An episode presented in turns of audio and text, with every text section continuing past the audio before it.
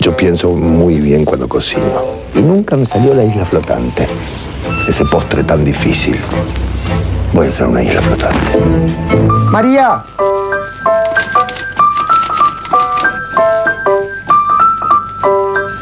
Vamos a hacer una isla flotante. Voy a hacer una isla flotante. Déjame mierda. María, adelantale, adelantale, a laburar, María. Flotante, nunca me salió, ¿sabes que nunca? No, está al revés. Nunca me salió la isla flotante, María. A ver, respira, tranquila, no va a salir. Uno, dos, tres, dame una I, dame una S, dame una L, dame una A. Ah, ah. A ver, necesitamos, María, a ver, anote. Tres huevos, seis yemas, una taza, marsala, marsala, pasas de uva, nueces, cremor tártaro. ¿Qué es cremor tártaro, María? No tengo idea, Fernando. Bueno, manda a comprar. Metemos, batimos un batidito con ese batidor. Batidor tenemos. Eh, Un cocido, un molde, ¿Qué baño María? ¿Cómo se hace el baño María? María. Eu. Peña. Peña, la isla flotante. Porque sos una isla, porque somos una isla, porque estás solo, porque estás flotando, porque estás hundido, porque pensamos que estamos globalizados, porque el país es el mundo y el mundo es una isla que no es el país que sos vos, que estás hundido pidiendo ayuda con una bandera blanca que nunca está. Fernando, dejaste algo en el horno que se está quemando. La isla flotante, sácala María, sácala, sácala. Me salió, me salió. Isla flotante, si no la sacas a tiempo, estás en el horno.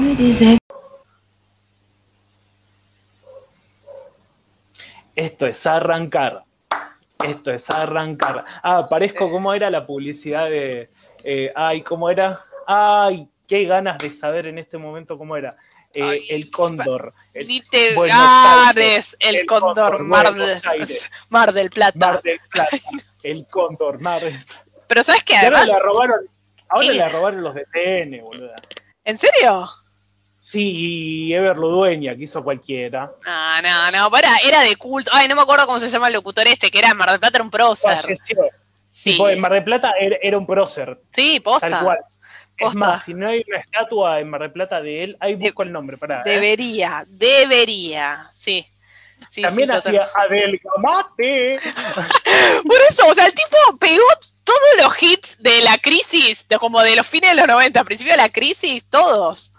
Este, sí, Sí, sí, sí. musicalizó la crisis. era- Aparte, claro, aparte era con lo poco que podías ir a Mar claro, del Plata con Claro. tus viejos. tal cual. Y era como un choque. Porque era eso, era posmenemismo. Claro, la tristeza del postmenemismo. O sea, está todo condensado en esas publicidades. Bueno, igual para. ¿Cómo? Tipo, nueve reinas y esto. esto. Y Buenos Aires, el Cóndor Mar del Plata. Sí, sí. Norberto, Norbert, Norbert, Norbert, no Norberto, Norbert de Goas. Hermoso, sí, totalmente. Norbert de Goa. No, un prócer, un prócer del postmenemismo. Totalmente. Sí. Este, bueno, y un, un beso a donde quiera que esté a Fernando Peña, quien acabamos de escuchar. sí. Qué emoción, me Hola. emocionó. Hola, poto. Eh, Flores. Eh, Cafeta Fuya. Todos los perros son putos. Ay, siempre me salió muy bien Roberto Flores. Te sale muy como, bien, boludo, sí. Eh, Dick Alfredo. Eh. Sí, sí, es Sí. un talento que tengo. Claro, no, sí, sí. No, no, no, no es una boludez, ¿eh? Porque vos, vos sos muy de alabarte las boludeces, pero esto no es una boludez, Eh, ¿eh? hola, hola Florencia. Ay, ¿cómo, No, se, lo, que- cómo se lo extraña, eh? Yo una vez por mes lloro, boludo, me acuerdo de Sí. No, posta, posta. Es que además ¿Vos me, no, vos me conociste, tipo, cuando lo escuchaban? No me acuerdo. no, nosotros nos conocimos en 2008 y él murió antes. Un día tenemos que contar el reencuentro nuestro. El odio, el odio. Ah, sí, sí, sí, yo te odiaba, seguramente. Espera, Sí, que. y horrible lo que dije yo. Un día vamos Sí, a horrible. No, sí, pero para qué. Ah, no, mira, bueno, sí, murió en 2009. Nosotros, no sé, nos habremos conocido en 2008. Pero bueno, No, ¿qué 2008? No, 2009. no, mucho ah, o antes, pero bueno, antes, antes. bueno, pero no, no hablamos sobre Peña. Este, No, nunca. seguramente. Bueno, yo muy, muy fan de Fernando Peña. Tipo, Sí. en, en el colegio todos al día siguiente era hablar de Showmatch y yo el friki, el rarito, Fernando Peña y nadie sabía quién era. Y capaz algunos sabían y me decían el puto. Claro, claro. Sí, hermoso. Yo lo escuchaba mucho con mi hermano y también éramos muy fans, muy fan de Roberto Flores, de Martín Reboira Lynch. Martín Reboira Lynch me parecía. No, boludo. Se dice bocha. bocha. A ver, a ver, bolo. Repetí conmigo. Bocha. Bocha. Muy bueno. Te- Titina. Titina. ¿Te acordás de Titina y, Pe- y Pepona? Que eran personajes que hacían Diego Scott y, y One Rage. No, o Diego. Ripoll. Ripoll, creo, sí. Sí, sí. Sí, tengo el recuerdo de tener, no sé, de au- la- la- los albores. Ay, qué viejos que somos. Los albores de internet, viste, que te bajabas audios y capaz bajarte Ay, un audio eran tres días. Mis madrugadas eran escuchar un play, un list, eh, una lista de, de- del programa de él. Tipo, mis madrugadas eran eso. Claro, yo también yo me acuerdo que tenía audios de Martín Revuela y Lynch contando cosas que había tardado una semana en bajarlos y después los escuchaba todo el tiempo. Eso y las canciones de todo por dos pesos también, que se bajaban, Sí, capaz se bajaban por la mitad, viste, y tenías que volver a bajarlas, sí. Sí, sí, Sí. sí, sí. Eh, tipo, Reboira Lynch diciendo, se dice cache, pardo. Pardo, esa qué gran palabra, pardo, sí. Pardo es pardos. Muy mu- bueno. bueno, estoy, estoy acá en una mesa de dinero y quería hablar con vos por unos negocios que quiero hacer. Nada, era genial, los llamados. Eh, la Mega haciendo Psychology Now Today. Como era Cristina, no me acuerdo. Cristina Patricia. Cristina. Patricia Megahertz, ahí está. Muy bueno. No, además, todos los personajes eran buenos, todos. Todos. Una vez, haciendo de Cristina en, de la Mega en Psychology Now Today, llamó un chabón que era locutor en una radio y el chabón terminó haciéndose una paja. Me está jodiendo. El chabón después se enteró que era una joda, Ay, tipo no. amigos le avisaron y terminó saliendo al aire lo más bien con, con Peña. Ah, muy bueno. Muy bueno, te la tenés que bancar, ¿eh? Muy bueno. ¿Sale un especial de Peña un día? Sí, yo creo que sí, creo que sí. Sí, a la mierda, sí. Lo sí, amerita, lo amerita. Pero bueno, lamentablemente el tema de hoy no es Peña, sino ¿de qué hablaba En un Peña? punto sí. Siempre. En, en un punto sí, porque es una isla. Peña era una isla. Todos somos una isla. Todos somos una isla. O ningún hombre es una isla, también es la frase. Bueno, la isla, la- el tema de hoy son islas, no cualquier isla, sino islas siniestras. En algún punto, esta es mi teoría personal, todas las islas son un poco siniestras. Por el hecho de que la isla Sí. tiene esa cosa del aislamiento, ¿no? Que para es, al- es siniestro. Que en la isla todo se hace a la manera de la isla, ¿no? Que eso, bueno, y, si la es isla, y la isla es un estado de la mente, es un modo también de estar. También. O sea, yo creo que yo tengo el enfoque más concreto. La isla es un pedazo de tierra rodeado de océano. Y vos vas a traernos el enfoque más, Bueno, más abstracto. Todos somos una isla. No, está bien. Rider. Darío chupala. Claro. Bueno, perdón. Vos sos Darío Sternrider, yo soy Mauro Zeta. ¿Me entendés? Yo, yo soy más concreta, Claro. más como, ¿viste? Total, total. Es más, Claro. eh, creo que es eso, eh, tal cual. Eh. Me encanta, me gusta ser Mauro Zeta, el hermano tonto, pobre, pero bueno. Menos hippie, yo menos hippie. Claro. Sí, sí. Ay, la otra vez Darío Stanrider, ojalá escuche esto algún día, si no, no, no importa. Tenía una remera que- tipo, la filosofía abre puertas. Dale, boludo. sí. Tatuate soltar y listo. sí, un poco mucho, ¿no?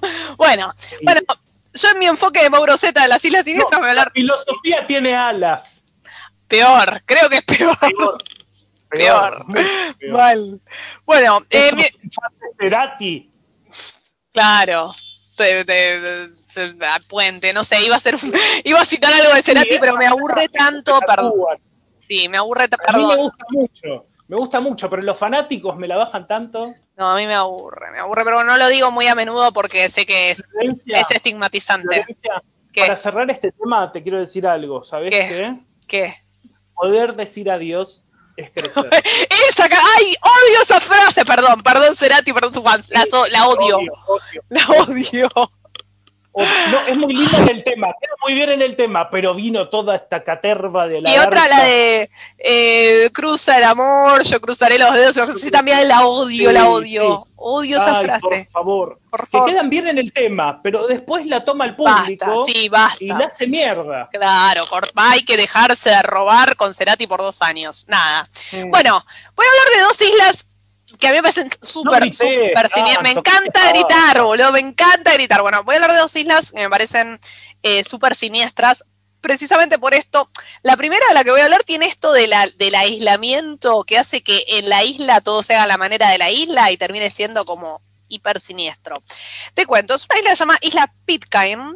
Oficialmente el nombre es Territorio Británico de Ultramar, Islas Pitcairn, Henderson, Ducie y Oeno. Son un archipiélago que forma parte de la Polinesia en Oceanía. Son cuatro islas, de las cuales solo la Pitcairn está habitada. Tiene una capital y el único asentamiento y el único lugar donde vive gente en la isla, que se llama Adamstown, Adamstown y es la capital oficial más pequeña del mundo. Tiene aproximadamente 50 habitantes. Algunos más, lugar. algunos menos. Tu lugar lugar en el mundo. Sí, espera. Espera que te cuente a ver si estás, a ver si, a ver si sos tan guapo verte a las Pitcairn. Ok, ok, ok. Los lugares más cercanos son la isla de Pascua, la isla de Pa- o sea, imagínate, la isla de Pascua, ella es una isla perdida de la mano de Dios en medio del Pacífico. Esa es, la- es el lugar más, uno de los lugares más cercanos de la Pitcairn. O sea, imagínate lo aislados que están. An- está a 2.082 kilómetros al este. Y Compra- te invito a comprar puchos de madrugada. Claro. Y Mangareva, otra isla de la Polinesia francesa, que está a 540 kilómetros, que ponele que es más cerca. Igual, lo lindo es como que si tenés un barquito, algún botecito, lo que sea, de Inglaterra a Chile, de Inglaterra a Francia. Ojo, Como de Inglaterra a Chile. Tampoco las lejos. islas de Pascua Ah, claro, sí, sí, esta Inglaterra, claro. Sí, sí, total. y la sí. otra isla no es francesa, me dijiste. Polinesia francesa, es verdad, es verdad, estamos ahí, está todo. Ah, soy re de mundo. bueno, tiene dos idiomas oficiales que son el inglés y el pitcairnés norfolkense, que quiere decir lo que, Bueno, qué ganas qué ganas de tener dialectos. Es una mezcla entre inglés del siglo XVIII y taitiano. Y cuando te cuente la historia de Pitcairn vas a ver que tiene mucho sentido que es una mezcla de estas dos cosas. Eh, bueno, ¿cuál es la historia de Pitcairn? Que ya es como muy llamativa la historia de inicio. Eh, eh, hubo una población original de origen polinesio que supone que llegó a la isla en el 800 después de Cristo, pero desaparecieron alrededor del 1500 ya no había gente en la isla. Aparentemente parece que hubo una especie de desastre ambiental en la isla más cercana, que era con quien comerciaban y se deben haber quedado sin recursos y para el momento en que llegaron los españoles, viste que 1600, 1700 españoles, ingleses, franceses, andaban todos por ahí descubriendo cosas, como tierra que encontraban, le metían una bandera, los llamaban, bueno. Tipo, capaz, capaz, de hecho hubo una masacre y ni nos No, enteramos. no, ni hablar. No, igual esto yo creo que posta ya no había gente. O sea, cuando llegan los españoles, porque si no, no tenés ningún problema en cargarlos al barquito y llevárselos como, como regalo a la reina. Eso sí que. Acá re- realmente no había gente, llegan los españoles primero en 1606 y después llegaron los ingleses que fueron descubriendo sucesivamente las cuatro islitas en 1767, bla, bla, ¿Cómo bla. les gusta? ¿Cómo les gustan las islas a los ingleses? Les eh? encanta. No, es que además, Ah. vos, vi- vos viste cuál es el truquito, porque el truquito es tener islas, por ejemplo, o sea, tener dominio sobre alguna isla que esté muy al sur, ¿por qué? Porque si estás cerca de la Antártida, vos podés, por una cuestión de mm, como de, de geografía básica, vos podés reclamar Moverte para donde. Puedes reclamar tu lugarcito en la Antártida si estás lo suficientemente cerca. Porque uno diría, ¿por qué tienen los europeos bases en la Antártida ahí? Porque todos tienen alguna islita de mierda que agarraron y que dicen, no, bueno, le ponen la, la banderita, estos, bueno. eh, Igual, igual en la Antártida. En Este- la Antártida se abre una base cualquiera, igual, ¿eh?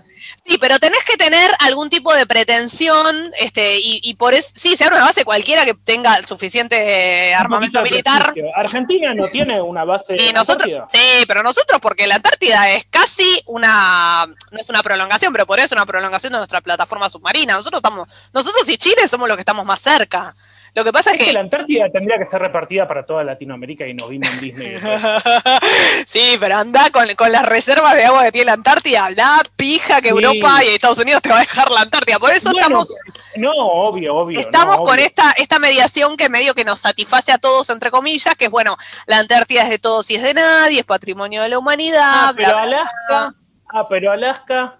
Alaska ¿Eh? se la vendieron los rusos a los yanquis, se la vendieron. Como como no yo sé, te vendo, por- yo te vendo, tres dólares. claro, yo te vendo un termo Stanley, bueno, yo le vendieron Alaska, porque no, a los rusos no les servía de una mierda, pues ya habían matado. Me pongo, me Sí. pongo en conspiranoico, los rusos no son boludos. No, no, no, no lo son, pero Por bueno. algo le largaron la Alaska. Este, sí, yo estuve en Alaska, eh, muy lindo, pero no hay una mierda. Es como Claro. muy árido, es un lugar muy complicado para. Igual, igual a futuro el asunto agua. apa, No, ni hablar. Es que ese es el tema. Pero es los el tema. rusos quieren igual. Sí, sí, sí. Bueno, vuelvo a Pitcairn. Yo decía que eh, Pitcairn, bueno, era una isla deshabitada, que la había descubierto, entre comillas, Inglaterra. ¿Cuál es la historia de la población de Pitcairn? Como la, la historia fundacional, así como cuando nosotros hablamos y decimos, ay, la revolución de mayo, bla, bla, bla, la casita de Tucumán. Bueno, la historia de. Pitcairn es la siguiente.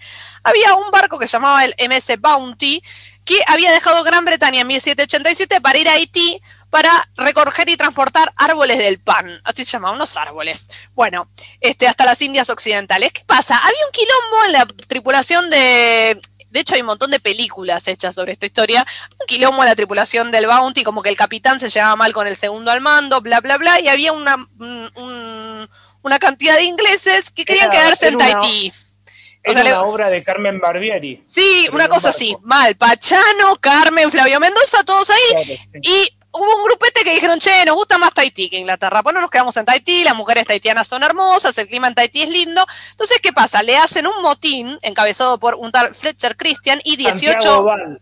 Santiago Val, Santiago Val y 18 fieles eh, dicen, listo, a la mierda, nosotros volvemos a Tahití, meten al capitán y a eh, unos chavos- lo- los que habían quedado como fieles al capitán, los meten en un botecito y los dejan abandonados en medio del océano, que después eventualmente el capitán vuelve, llega, llega a Timor. Este, ¿Y qué pasa? Claro, los amotinados en Tahití, temerosos de represalias por parte de Inglaterra, dicen, bueno, ahora no podemos volver, porque además es un re crimen, tipo amotinarte en un barco y dejar a tu capitán en un, bar- en un botecito. Entonces deciden huir y llegan a esta isla de Pitcairn, que estaba deshabitada, el 15 de enero de 1790. Se instalan en la isla, incendian, prenden fuego el barco en el que vinieron, prenden fuego también la bandera inglesa que tenía el barco, que esto es Son algo, boludos. es importante. Son boludos. Porque la bandera te lo entiendo, pero el barco no. El bar. boludo. Bueno, pero pará. No solo eso, sino que todos los años en Pitcairn se recuerda esta historia prendiendo fuego como un barquito, como de mentira. Este, Y ahora porque tienen con eh, qué. claro. Pero- Bueno, y eh, eran nueve amotinados del Bounty y 11, seis haitianos, 11 muj- seis hombres haitianos, 11 mujeres haitianas y un bebé de Haití. Por eso te digo que el, el pitcairnés es una mezcla entre el inglés del siglo XVIII, que era el que hablaban los amotinados, y el haitiano que hablaban este, los haitianos. Este, bueno, se, se establecen en Pitcairn y viven y mueren durante 35 años sin que nadie sepa que están ahí. Hasta que en 1825 cae un barco británico, mira y dice, che, ¿para qué onda? ¿Qué es esta gente que está acá? Quedaba solo un sobreviviente de la expedición original, que era un tal John Adams, que les cuenta la historia ahí. Este, ¿Y qué pasa? ¿Qué es lo que hace? Uy, el náufrago. Claro. No, ¿y qué es la lo que. El ¿Qué- Liqueo. ¿Y qué hace, qué hace Inglaterra? Dice, bueno, la pija, esto es colonia británica. No, esto es colonia británica. O sea, todo bien, chicos, pero este, esto es territorio británico de ultramar. Bueno, fue, en- fue como quedarte, fue como quedarte sin internet una semana lo que pasó con la isla. 35 Claro. años no es nada, tipo No es como nada, desconexión sí. total, una semana sí, y, y y listo. listo. Ya está, sos de nuevo. Sos inglés, claro, sos inglés de nuevo. Bueno, en 1850 la isla quedó deshabitada por- porque la población en el momento se volvió demasiado grande para los escasos recursos. Pues digo, es una isla de mierda, es una isla rocosa donde apenas este, podés plantar algunas cocoteras y algunas plantas de, pero realmente no tiene nada la isla. Este, se volvió demasiado grande para sostenerse, así que los mudaron a otra isla, pero como, viste que a la gente que vive en lugares de mierda le encanta vivir en lugares de mierda, volvieron. Volvieron Uh, 10 esto es 17 muy habitantes. duro. ¿Qué? Cancelada, Florencia. Pero es verdad. No, qué cancelada. Pitcairn es una isla de mierda y ya te vas a dar cuenta de por qué lo digo. O sea, no, no estoy hablando de la nada. Es realmente una isla de mierda. Además, realmente, tipo, son tres rocas en medio del océano. La gente Sí, que vive ahí le gusta, fantástico, hermoso. Pero te juro, entras a, Google Maps, es un bajón. Ah, todo esto, ¿Quién entré a Google vivir, quién quiere vivir entre rocas aparte, boludo? Tipo, Pero pará, entré a Google Maps. Bueno, te decía, volvieron 18, ahora son más o menos siempre 50 habitantes los que, Este, y sí, voy a decir, mira, antes de todas las cosas horribles que voy a decir de Pitcairn ahora, y te vas a dar cuenta No, porque es una isla de mierda, realidad, ¿eh? voy a decir algo bárbaro. lindo, voy a decir algo lindo, que es que eh, en 1838 las islas de Pitcairn fueron el primer territorio del mundo donde se aprobó el sufragio femenino. Toma para vos. Mirá, toma para vos. Bueno, Pero, vos. y uno diría, ah, qué lindo esta isla tan progresista y tan feminista que reconoce los derechos de las mujeres. No, la pija. Ahora te voy a explicar. Eh, me fijé en Google Maps, No alcanzaban miré, los votos. me fijé en Google Maps y figura como que hubiera un KFC, que es muy gracioso porque son 50 y son tipo tres chozas. Eh, entré, de hecho hay un video que dice tipo, esta isla tiene un KFC, nadie sabe por qué. Eh, es un chavo que se dedica a recopilar los comentarios que deja la gente en Google sobre el KFC, que son todos muy hilarantes y muy graciosos. Esto es mentira, obviamente. ¿Te imaginas Uy, que no hay? buenísimo. No entiendo por qué dice KFC, porque realmente no hay nada. No, no, no, pero pasá la data del. Ah, el que video lo voy a pasar después, pues es muy bueno, es muy divertido. Y mm, yo no sé si es tipo un vecino que cada tanto se encarga que le traigan unos baldes con pollo frito y lo revende, no lo sé. Pues además, te imaginas que Pitcairn depende de un barco que va y viene de Nueva Zelanda trayéndoles provisiones cada un mes, cada dos meses, y eso es todo. O sea que lo más parecido a KFC que puedan tener es eso, que alguna vez alguien les traiga un balde de KFC. Bueno, en 2004, las Islas Pitcairn se hicieron conocidas, y acá empieza la parte siniestra, porque siete de sus 12 hombres blancos, adultos, eh, heterosis, fueron acusados de 55 delitos sexuales contra niñas menores de edad, que llegaban incluso hasta los 7 años. 7 Hay de los 50 12. personas. ¿Y cuántas personas me dijiste que hay? 50. 12 hombres adultos, de los cuales 7 fueron acusados por delitos sexuales. Y 6 fueron encontrados eh, culpables de crímenes cometidos hasta 20 años atrás. Te cuento cómo arrancó Perdón, esto. perdón porque soy medio, soy medio Susana, vivo. Sí. Eh, y, y habitacionalmente, ¿cuántas personas me dijiste que habían? 50. Y hay 55 crímenes acusados. Hay 12 hombres acusados de 55 delitos sexuales. O sea, no, perdón, son- perdón, o sea, 12 no, 7. Violaron todos se violaron entre todos, básicamente. Es como una un festival del violín, en serio, es como zarpado. Em, ¿Qué pasa? Primero hubo una polémica, ¿por qué? Porque cuando, cuando se entera en, en Inglaterra todo esto, pues recordemos que esto es un territorio británico de ultramar, empezaron a mandar policías, a mandar jueces, eh, ¿y qué pasa? Eh, los, los nativos decían, no, bueno, nosotros no reconocemos a Inglaterra como aparte, nosotros como prendimos dijimos- fuego a la bandera, no somos como ingleses. dijimos una como dijimos una vez, cuando pasan estas cosas mandan al más boludo a investigar. Sí, es que ¿cómo, cómo arrancó todo? Porque una pobre piba, un oficial de policía inglesa que creo que para joderla la mandaron a Pitcairn a que haga tipo una pasantía, no se estaba culiando servicio, se pone a investigar, habla con una piba de 15 años y la piba de 15 años denuncia por violación a uno de los hombres, se inicia un proceso penal, la mina empieza, o sea, empiezan a mandar policías, empiezan a investigar, o sea, rascan un poco y claro, resulta que la edad, o sea, se- había como una, una cosa tácita, ¿no? Entre los vecinos de que Sí. la edad de iniciación sexual de las niñas era más o menos de 12 años. Muchas quedaban embarazadas entre los 12 y los 15. Y el argumento era, esto ya pasó conmigo, primero- pasó con mi abuela, pasó con mi mamá, o sea, claro, estaba como recontra naturalizado. Primero mandan a alguien de un cargo menor, siempre, Sí. porque tipo, uh, a ver cómo anda la islita esta. Sí, Y la piba se metió porque pudo haber ido un chabón y el chabón decía Sí. el boludo. y hacerse... De hecho, De hecho, eh, hubo un pastor adventista que fue también este, a misionar, que pasó dos años en Pitcairn, y que dice que notó que los nenes se comportaban raro, que tenían cambios de humor, que yo que tardó un tiempo en darse cuenta de que lo que estaba viendo eran nenes que eran abusados, y que el tipo trató de llevar el asunto ante el Consejo de la Isla. El Consejo de la Isla es lo más parecido al poder legislativo de esta isla, que deben ser Los tres los siete violines están ahí. sentados. Exactamente, de, de los siete, mínimo tres violines debe estar el Consejo de la Isla. Este, que dice que un concejal le dijo, mira, la edad de consentimiento siempre fue de 12 años y no le hace daño a nadie. O sea, estaba como naturalizado. Ah, Listo, ya está, ¿viste? Pero lo peor es que, pues si vos me decís, bueno, una nena de 12 con un nene de 12, bueno, ponele, pero no, era una nena de 12 con un chabón de 40. O sea, ese es el tema. Y además, hay, te- no voy a poner los testimonios, pero hay testimonios que son de violaciones. Una nena diciendo, yo estaba en la playa, tenía 12 años, era, este, era virgen y me agarró tipo, ah, pues todo esto para, entre los siete que estaban acusados, uno era el alcalde, por supuesto, porque, porque, ¿por qué no? Este, obvio. porque además son tipo cuatro familias, ponele, son 50. Bueno, este, se, se llevaron a cabo estos juicios, se encontró culpable a seis de los siete, eh, se los metió presos durante una serie de años, ahora creo que están todos libres.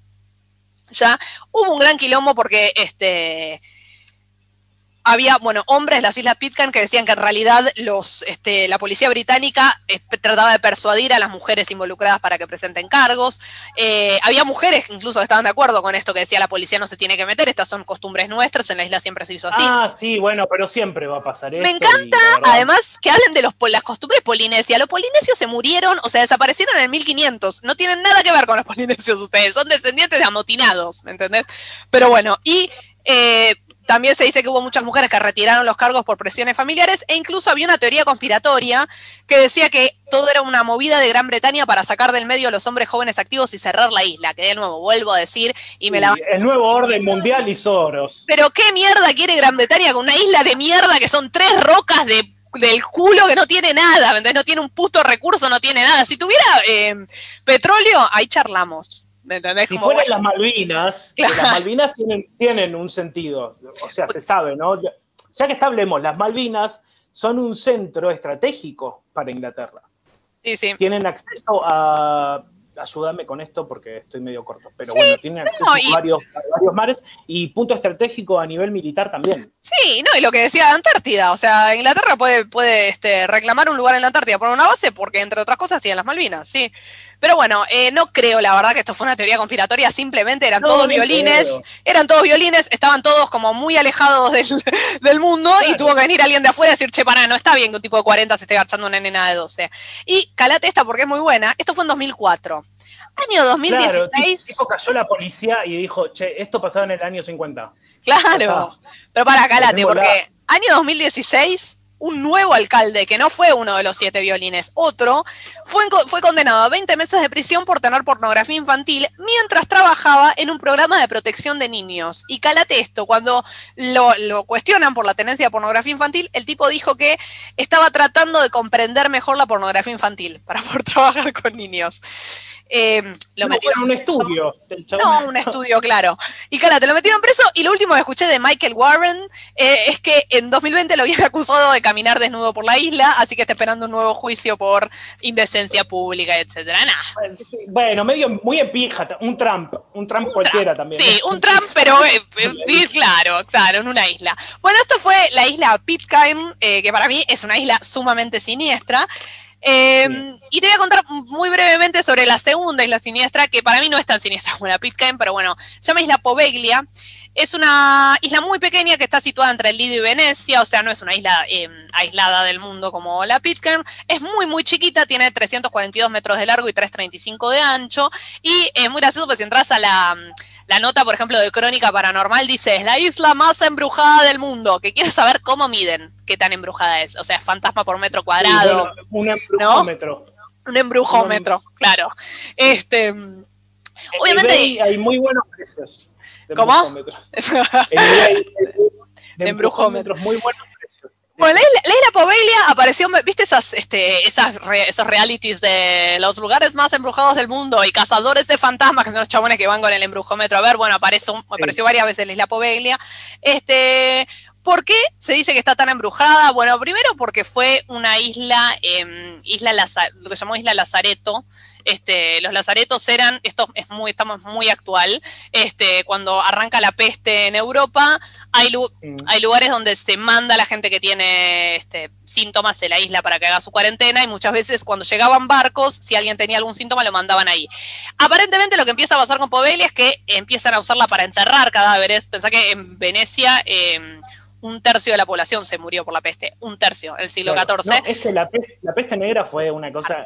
Zarpado, eh, zarpado, ¿no? Por la eso gente que murió es. el COVID es una boludez al lado de la peste, era. Porque además no se sabía nada. Entonces también, tipo, los tipos lo que hacían era encerraban a los enfermos, este, les, todo lo que no hay que hacer, ¿no? Como los encerraban porque consideraban que había vapores, sé yo, entonces los encerraban más. Bueno, eh, nadie nunca registró que eran las ratas las que traían la enfermedad, entonces, ¿cuál era la, la explicación? Era, son los judíos. Entonces lo único que hacían eran guetos, este, y, este, para, para matar judíos y bueno, etcétera. O sea, ya nadie nunca, nadie nunca tuvo una idea. Sí, perdón, ya Sí, desde sí. el principio de los tiempos la zoonosis, ¿no? Lo que es eh, que todo arranca por un animal que contagia. claro. Eh, Sí, re loco. Sí, sí, sí, tal cual. Igual, bueno, las ratas, está bien, las ratas no es un animal explotado, pero todo el tiempo estamos en peligro y esto es algo que tenemos que hablar un poquitito en el podcast. Eh, Lo que es eh, la industria agrícola y la explotación animal es un peligro Ujú. como, como se lleva a cabo. Nada, listo, perdón. Totalmente. Yo haciéndome el progre un ratito, después me como un asado. Bueno. Este, bueno, como decía entonces, Paulio fue un depósito de muertos y moribundos. Después están tipo las eh, afirmaciones incomprobables, como por ejemplo, leí que el 50% del suelo superficial está compuesto por cenizas y restos humanos, incomprobable. Sí es cierto que contiene muchas fosas comunes con cadáveres de la peste, se cuentan alrededor de entre 100.000 y 160.000, que es un montón si pensás que es una islita de mierda de 300 metros realmente.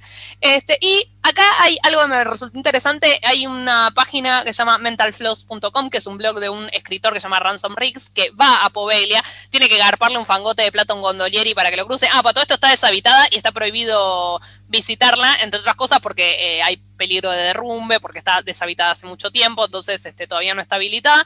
Pero bueno, este tipo va, mira, este, saca un montón de fotos muy interesantes que están ahí en esa página y dice, por ejemplo, que encontró un cadáver de un, entre comillas, vampiro del siglo XVI. Parece que era un tipo, parece que en el siglo XVI se creía que si eras un vampiro te ponían un ladrillo en la boca para matarte de hambre, es un cadáver que tiene un ladrillo en la boca.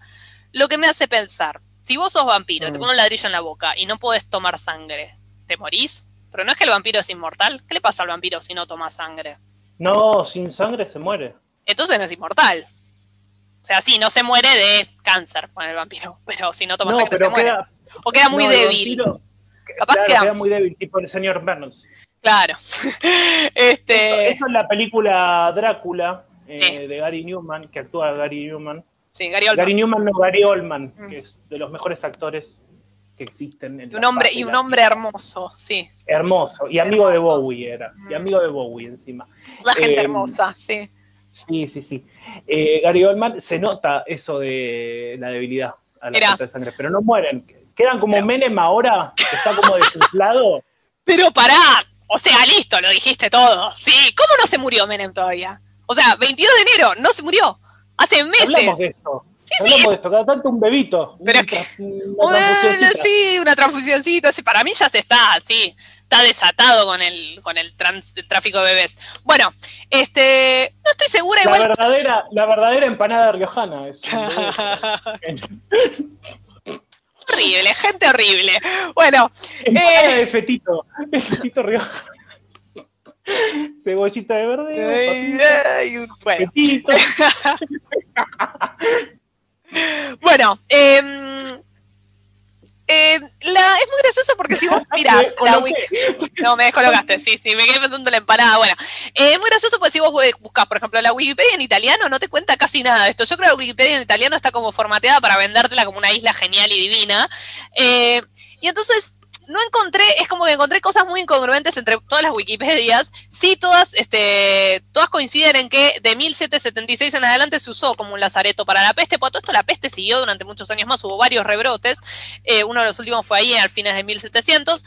Y en 1930 no tienen mejor idea que decir, bueno, listo, la peste se acabó, esto ya no se usa más como enterratorio, ¿por qué no hacemos un hospital psiquiátrico en la isla? Sí, total.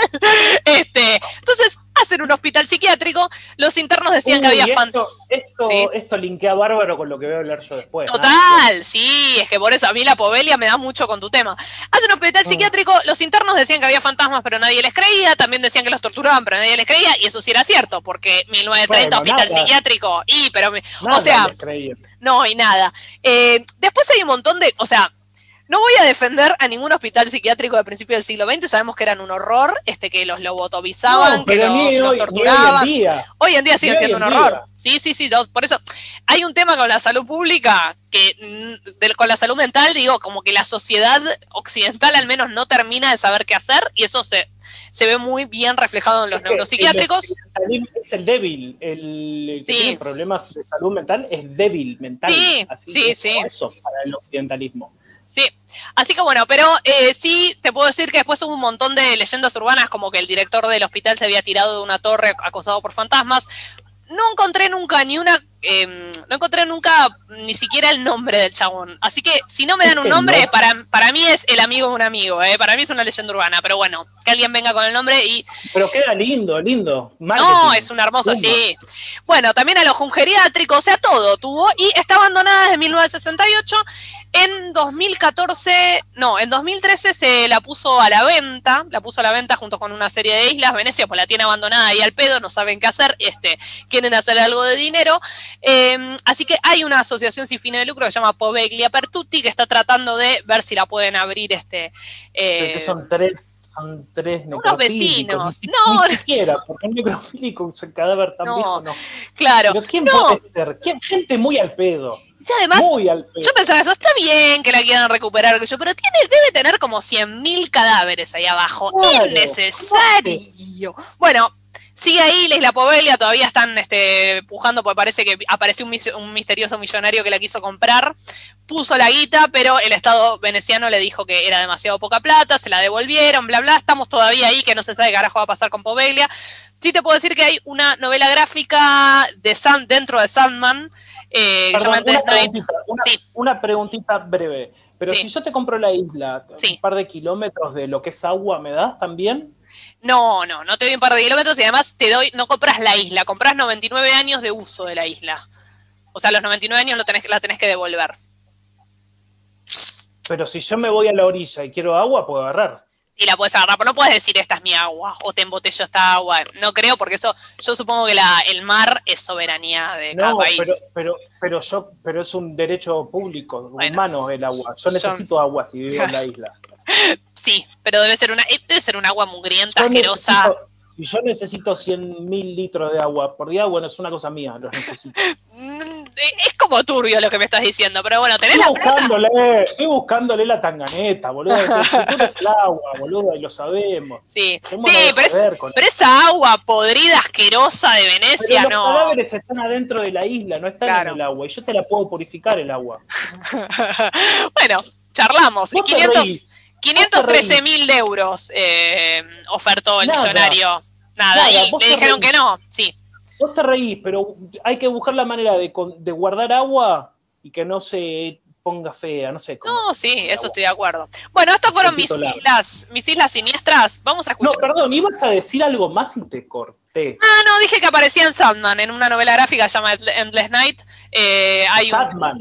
en The Sandman. Sandman. Sandman, sí. Que Hay una. Sandman es, Sandman es medio como Lucifer, ¿no? Como es, es el dios del sueño.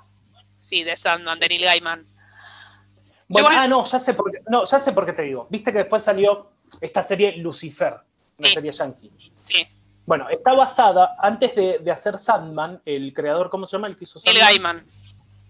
hizo Neil Gaiman. otra serie, que, otro, otro cómic, que no se llama Lucifer, pero es similar. Ajá.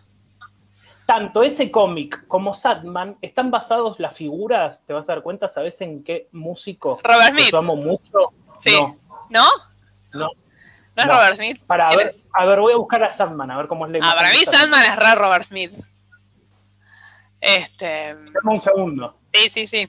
No, igual de última voy. mm, Le voy contando Sí, a la es. Robert Smith. Ah, es Robert Smith. Robert ¿viste? Sí, sí, Sí, sí, sí, pero pará. ¿Cómo se llama el escritor? Neil Gaiman. Neil Gaiman. Neil Gaiman. Bueno, bancame. Bueno, Antes de hacer... Esto lo quiero hacer, perdón, ¿eh? no me importa nada. No me importa nada. Antes de hacer Sadman... Perdón, ¿eh? estira vos mientras hablas. Decí algo. No, no, yo quería contar. Bueno, yo cuento que estas fueron las islas siniestras mías por el momento. Yo soy muy fan de las islas, así que en cualquier momento voy a hablar de otras islas. Pues además, eso, me parece que todas las islas tienen esa cosa siniestra del aislamiento. eh, y que después de esto vamos a escuchar algunas canciones, alguna canción relacionada con islas. Guido no me deja poner la canción de Monkey Island, así que lamentablemente eso va a quedar. No, bueno, si lo decís No, así me- ponemos no, Monkey Island. no, no, ¿sabes qué? No, no, me no. mandás re al frente.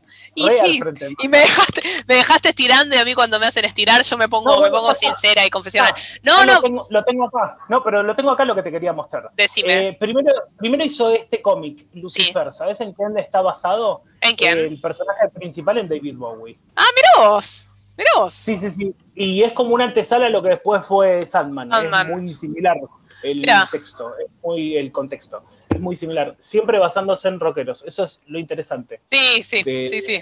Nada, la verdad es una pelotudez que me bancaste, lo estiraste, gracias. te No, por favor.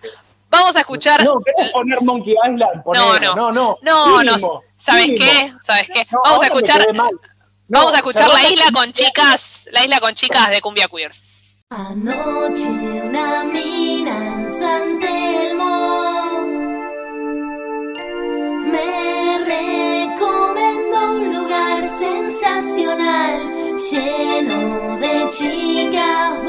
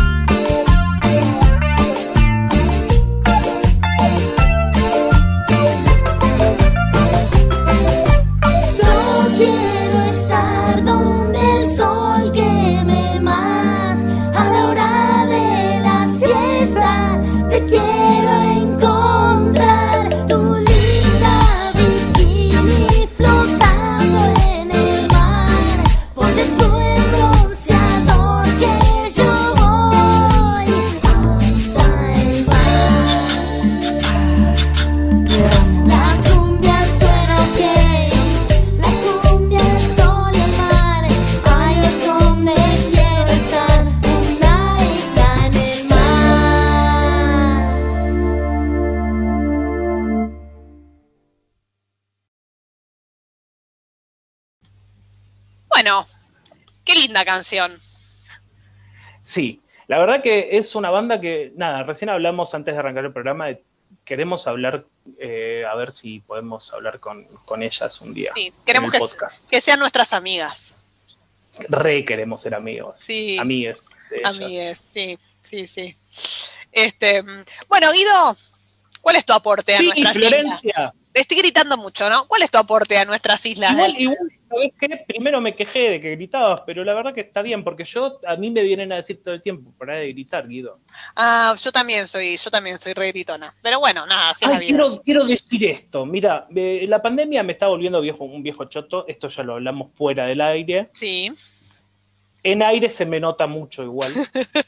Sí. No voy a caer, no voy a caer en la facilidad de quejarme de los jóvenes y la pandemia y el contagio. No voy a caer en eso porque en realidad la gente de 30, la 30, de 30 para arriba también está También. en esa. Sí. Es una estupidez y es, es de derecha.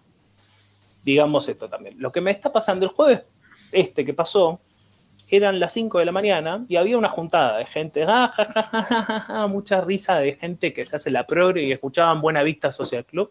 Tipo, yo lo escuchaba a los, a los 14 años, escuchaba Sí. Buena Vista Social Club. La concha de tu madre, ¿qué te venís a hacer?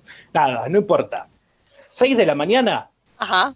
micrófono, pelan micrófono y empiezan con karaoke. 6 de la mañana, que 6 de la mañana es un vacío legal para todo lo que Sí. es consorcio y todo Sí. lo que es sonido.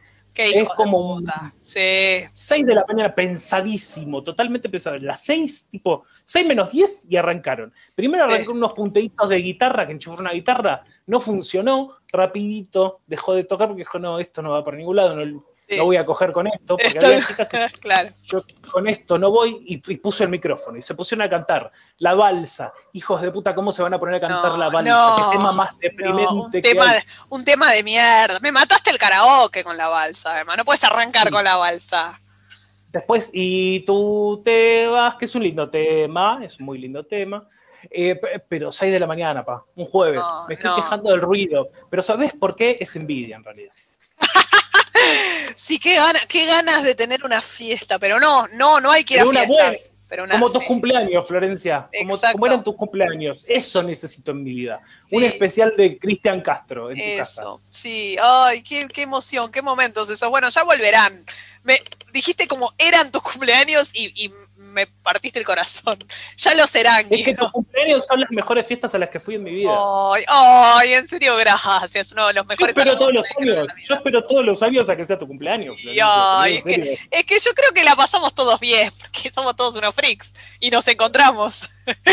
Pero bueno, Es hermoso, es hermoso. Sí. Ojalá tengan una amiga como Florencia, la gente que está escuchando esto.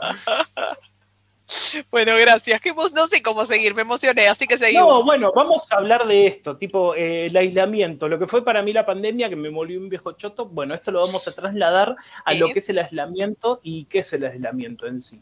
Ya lo dijimos antes, la isla, una isla. ¿Sí? Ajá. Eh, por eso hoy quiero hablar de una película, porque el tópico era islas. Entonces Ajá. yo quiero hablar de la isla siniestra, más conocida en inglés como The Shutter Island. Ajá. ¿sí? Pero para hablar de esta película, primero tenemos que hablar de Martin Scorsese, que es el director de la misma. Martin Scorsese es, si. No sé si estarás de acuerdo vos y el resto de la audiencia, pero para mí es, es como una Biblia. Es, tipo, es una persona a la que podés recurrir todo el tiempo. Porque tenés el lado poser, que es Quentin Tarantino, que es pegar, eh, pegar filmografías, eh, historias de cine, pegar, pegar, pegar, y haces una película con eso, que igual lo queremos, porque Lo es un lindo cliché, Sí, es necesario, es sí. necesario, es lindo, es lindo, no es feo, está bien también eso. Pero Martin Scorsese, él se define como un contrabandista. Ajá. ¿A qué me refiero con esto? Un contrabandista porque él, en las superproducciones que, que hace, con las millonadas que tiene para producir, mete, y esto es algo que él busca hacer, historias de verdad. No es tipo una superproducción superflua, frígida, una cosa que marketinea y listo, ya está. Él busca algo que después te lo decora con una superproducción, una superpuesta en escena, actores de la concha de la lora que están a la altura, tanto a nivel marketinero como a nivel actoral. Eh, es algo que él busca. Él se define como un contrabandista. Quiere influenciar a las nuevas generaciones en lo que fue el cine de los años 40, el cine, el cine. De hecho, recomiendo, si pueden buscar en algún momento, ahí voy a pasar el nombre, eh, en YouTube están, son tres programas, están en YouTube, duran una horita. Eh, se llaman, dame un segundo que lo estoy buscando, Scorsese, cine americano. Eh, yo lo recomiendo, pero tremendamente. Un viaje personal con Martin Scorsese a través del cine norteamericano. Ajá. Son tres capítulos, están en YouTube, duran, duran una hora y cuarto todos y es un repaso desde los comienzos del cine hasta la actualidad en su visión, ¿sí? Todo este preludio es porque en un capítulo él habla sobre el film noir. ¿Qué es el film noir? Eh, ¿Y por qué voy a hablar del film noir? Principalmente es porque los primeros 40 minutos de La Isla son un homenaje al film noir. ¿Pero qué Ajá. es el film noir? El film noir es, eh, ubiquémonos en el contexto de la Segunda Guerra Mundial. Desesperación total, hambre, hubo mucho hambre, ¿sí? Muchísimo. Entonces, antes de ese contexto estaba lo que era el cine propagandístico, que era apelar a esta cuestión de agarrar un rifle y andar a la guerra. Claro. Sí, sí, salva a tu Pero país, salva al mundo, claro. Claro. Tanto Rusia, la Unión Soviética, tanto Alemania como Estados Unidos, como Francia, como Inglaterra. Estaban en esa línea. ¿Sí? Pero después vino el fin, o sea, lo que es la posguerra. Mm, hambruna. Lo que hace el film noir es reflejar con vuelos eh, elaborados, en otros contextos, sí, porque no es que habla literalmente del tipo que vuelve de la guerra y vuelve loco y se encuentra con la familia y la faja a la mujer. mm, Pero con contextos similares muestra lo que es la depresión, tanto del sistema económico como la depresión humana, y refleja, comenzando por Francia, que es donde comienza el cine noir, con cuestiones eh, muy apegadas al expresionismo alemán, que todas se encargan de reflejar esto. Después de, bueno, fuimos a la guerra, ¿y ahora qué? claro. ¿Fue para esto? ¿La guerra fue para esto? Eh, básicamente el cine noir lo que siempre se encarga de reflejar es la búsqueda del protagonista eh, viniendo de una tragedia. Siempre en el cine noir el protagonista es alguien que hizo las cosas mal, que mató gente, que hizo Ajá. mierda. Y es como que internamente es, se culpabiliza por eso. No se jacta de eso. Sí. Vos, Es no sabía eso. Sí, Es un antihéroe, es un antihéroe. El volver de la guerra, sí, básicamente. sí, sí, sí. Eh, y bueno, y acá arrancamos. Los primeros 40 minutos de, de la isla básicamente son el comienzo para introducirnos es en un barco están Teddy, que es el protagonista, con Chuck, que es su compañero, que son dos alguaciles, van a investigar la pérdida de una mujer en la isla. ¿sí? En la isla, eh, que es en las afueras de Boston, es una isla en Boston, esto, es, hay un manicomio, ¿sí? Y se escapó, pero tiene que estar por ahí, en la isla, esta mujer. Mm, Entonces, el, el comienzo es, básicamente, tenemos un plano de Chuck y de Teddy mirando a la isla sobre un barco. Y hay que aclarar cómo están vestidos. Están vestidos con un sobre todo tipo de ropa de los años 40. Ajá, Este es el comienzo. Es, es un homenaje al film noir. claro. Eh, de frente tienen a la isla y en la isla se está avecinando una tormenta. Esto es lo que anuncia lo que va a pasar a, co- a continuación. El film noir siempre es muy claro en esto de los matices y de la tensión, de remarcar en todo momento lo que va a venir y por lo que el protagonista no va a poder zafar. Mm. Los primeros 40 minutos de la película son esto, es un homenaje al cine noir, en el cual nos metemos en algo así como un policial, una investigación en la que él busca a esta mujer que se escapó, pero de repente irrumpe en escena flashbacks de la vida pasada del protagonista. Mm. Y nos encontramos con lo que fue él antes de ser alguacil, que fue alguien que estuvo en la Segunda Guerra Mundial, acá explícitamente esto Claro. que decía antes, Claro. eh, y flashbacks de su vida personal. No quiero spoilear el final de la película, pero en todo momento habla de que su mujer y su, perdón, su mujer murió en un incendio. En todo momento habla de esto. ¿Esto es real? Lo vamos a ver después, porque esta película lo que tiene de interesante son dos géneros en sí, en la misma película. En esta película tenemos el cine noir y tenemos un thriller psicológico, totalmente, que es después de los 40 minutos. Desenvuelve en eso. En todo momento tenemos, tenemos planos con luces, que esto es algo muy notorio en el cine noir, con luces que salen de un solo lado. O sea, es todo oscuridad y de repente en una ventanita te entra una luz. Esto es muy del cine noir. Sí. Eh, perdón, estoy muy obse con el cine noir porque para mí es como de las cosas fundamentales para lo que es el cine actual, sobre todo. Claro, claro, claro. Fue muy filipendiado. De hecho, eh, mira, te cuento algo. El escritor de Taxi Driver dice esto sobre el cine noir. Dice lo siguiente. Una película de la vida nocturna urbana no necesariamente es un film noir, y un film noir no necesariamente aborda el crimen y la corrupción, dice Paul Schrader, que es el escritor de Taxi Driver, que después la dirigió Scorsese. Esto es algo que se debate mucho en el film noir, si es un género o es un estado Ajá. en la mente, es, Claro. te induce. Porque el film noir puede ser un policial, puede ser un thriller psicológico, puede ser lo que vos quieras. Es un estado en la mente, en realidad, Sí, el film noir, como claro. lo es esta película. Es una forma de mostrar al mundo también. Como lo es esta película. Esta película Sí. es un- está situada en una isla. Pero con el tiempo que va pasando en la película, vamos a notar que la misma isla en sí es el protagonista, generándose un mundo. Sí, eso ya lo, estoy por revelar el final, pero no. eso lo recuerdo y eso es muy interesante. Como que al final el protagonista siempre es la isla de fondo. Es una alegoría. Sí. Es un reflejo. De hecho, hay algo que estuve, que estuve buscando y es esto. Eh, que me parece súper interesante, que es una observación que encontré buscando, no en internet. Hay una escena que hay un vaso de agua, ¿sí? Van a entrevistar a una interna, una interna, ¿sí? A una persona que está internada. Ella pide un vaso de agua. En la visión de Teddy, que es nuestro protagonista, eh, no hay vaso cuando está tomando agua ella. Después vemos en la visión de ella cómo deja el vaso con agua.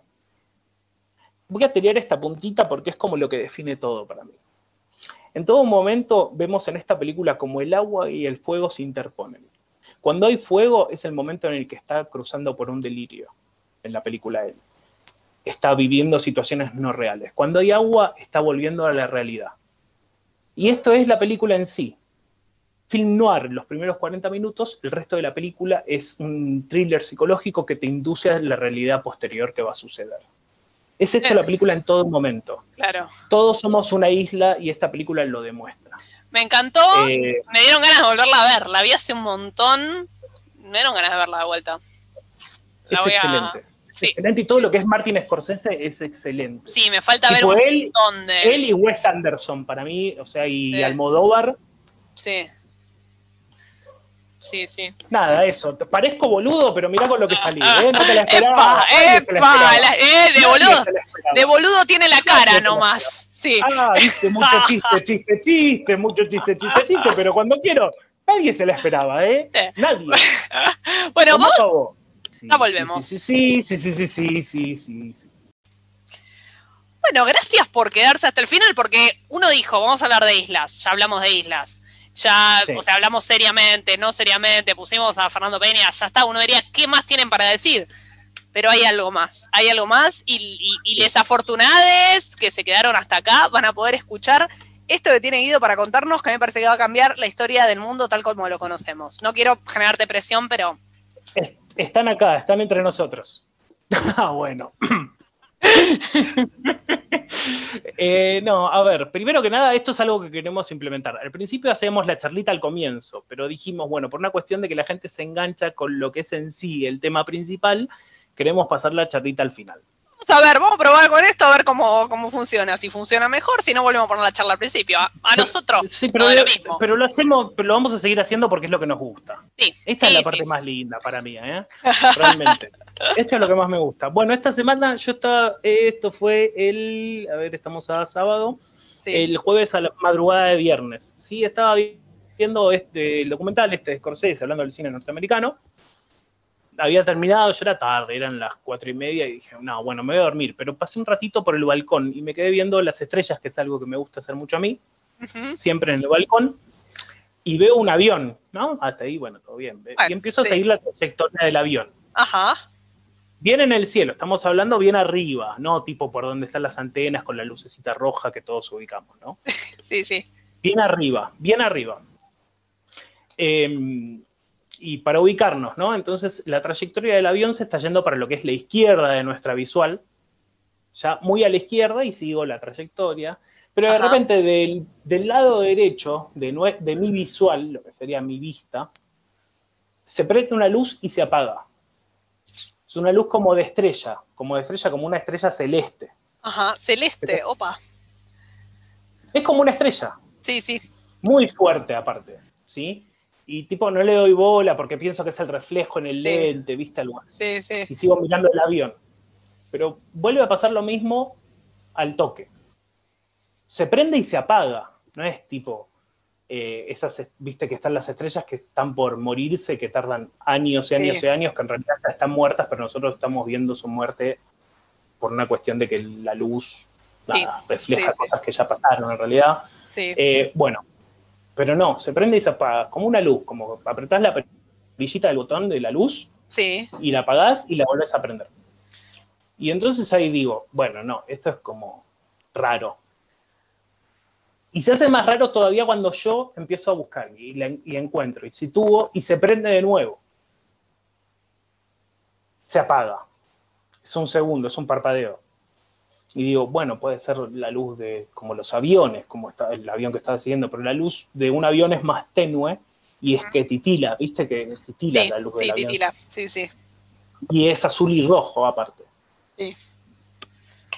Y digo, bueno, nada, y aparte es un punto fijo, no se mueve ahí. Y bueno, se prende una vez más, se apaga, y yo en este momento pensé por dentro, porque esto es algo que yo escuché, te puedes reír o no, como quieras, que vos tenés que decirle, tipo, mandame una señal, Ajá. hacelo de nuevo. Sí. Incon- mentalmente tenés que decirlo. Bueno, y se volvió a prender y a apagar, y después de eso no volvió a aparecer. Yo dije, ¿serán las nubes que es una estrella y la va tapando y después Sí. la- se destapa y vuelve a aparecer? No, me fijé bien eso, porque había muy poquitas nubes, primero que nada, y donde había nubes había una estrella que la tapaba y volvía a aparecer, pero era una luz muchísimo más tenue. Y esto era como muy intencional, se prende y se apaga. Nada, eso fue lo único que tengo y es la primera vez, toda mi vida estuve esperando eso y no sé si es eso realmente. ¿Te sentís realizado o todavía no? ¿Te has sentido realizado cuando te cuando te rapten y te digan, Guido, no, porque existimos? después- no, porque después me quise ir a dormir y habían unos forros que estuvieron como hasta las 6 de la mañana cantando karaoke con un Eso te iba a decir. Eso te iba a decir, era la misma noche, boludo. Pasó todo esa noche. ¿Qué onda el jueves a la noche? Y aparte yo re friki, tipo dije, bueno, ahora capaz me voy a dormir y tengo, recibo un mensaje. Bueno, un pelotudo. Bueno, pero capaz podía pasar. No te rías de vos mismo. No pierdas vez. la esperanza. ¿Qué, Una te- vez me pasó, boluda. ¿Alguien te mandó una señal por un sueño? ¿Viste esos sueños que son muy, vivi- muy vividos, que son muy Sí, lucidos? sí. Como que sentís que realmente estás despierta. Sí, sí. Te lo cuento, ya estamos, total. Sí, ya estamos rejugados, dale. Sí, sí. Yo ya Sí. estoy tomando vino, vos estás tomando vino hace rato, ya está. Sí, sí. Bueno, yo estaba du- durmiendo de costado en mi cuarto Ajá.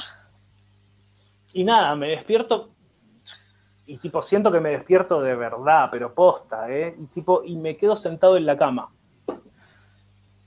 Enfrente mío, en ese cuarto donde vivía antes, yo tenía la tele. Era un cuarto Ajá. chiquito. Bueno, no estaba la tele. No estaba el mueble que sostiene la tele. Estaba aprovechándose todo el espacio de lo que es la pared. Y, y se empezaron a dibujar símbolos. Círculos, círculos. eh, un, había un tipo, un cuadro, de, parecía un cuadro de familia, ¿viste? Estos escudos familiares. Empezaron a dibujar círculos y como una pantalla de computadora, esos círculos así aparecieron todos, se apagaron y aparecieron otros círculos, otro- otros símbolos, eran símbolos, Ajá. básicamente. Y yo miro de costado y veo que se empieza a abrir la puerta de mi cuarto y dije, no, Sí. todavía no estoy preparado. Dije eso. Y ahí me desperté. No te puedo creer. Ah, muy flashero. Todavía no estoy preparado, además. O sea, vos en ese Lo momento sabías, Sí, sí, sí. sabías a qué te Sí. referías. ¡A sí, la sí, que- mierda! Pero fue demasiado vívido. O sea, yo no te estoy diciendo esto pasó, es real. No, no, claro. Sí, sí, Pero sí. fue tan real, boluda, que decís, te, te quedabas preguntándote. Bueno, de hecho, eh, Claro. la gente que estudia psicología tiene Carl Jung, que habla del simbolismo un montón, por ejemplo. Claro. O sea, y, y hay mucho sobre los círculos ahí. Sí, Pero bueno, sí. nada de eso. No estoy Fua. diciendo eh, fueron ellos, no estoy diciendo que lo que vi fue un ovni tampoco. No, no, claro, claro. Que quiero creer, sí, siempre uno elige creer, ¿eh? como en la Sí, sí. política, como en todo. sí, es una elección. Sí, sí. El mundo es más divertido si crees.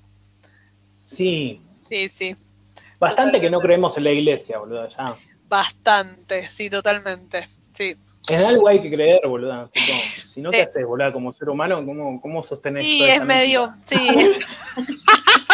Esta fuerza de la existencia. Bueno, no, algo con superior, dame un, un poquito de algo superior, un poquito. Y te digo. sí, es que ese es el problema, es nuestro problema del posmodernismo, que no creemos en un carajo. Entonces, Por lo menos no estoy sosteniendo, por lo menos con una creencia de que algo superior puede haber, no estoy sosteniendo el supremacismo blanco. no, no, que no, no, además, claro, de última, vos sos re inofensivo. Como, Claro, un poquito No, poquito más. no le haces mal a nadie. bueno, eh, esto ha sido. Agarrame que lo mato. Agarrame nunca que lo mato, se nunca llama. me acuerdo el nombre del. Perdóname, el nombre del podcast. Ah, mira cómo pronuncié podcast. Que viene, ¿eh? Posca, Fabio El Posca. El Fabio Posca.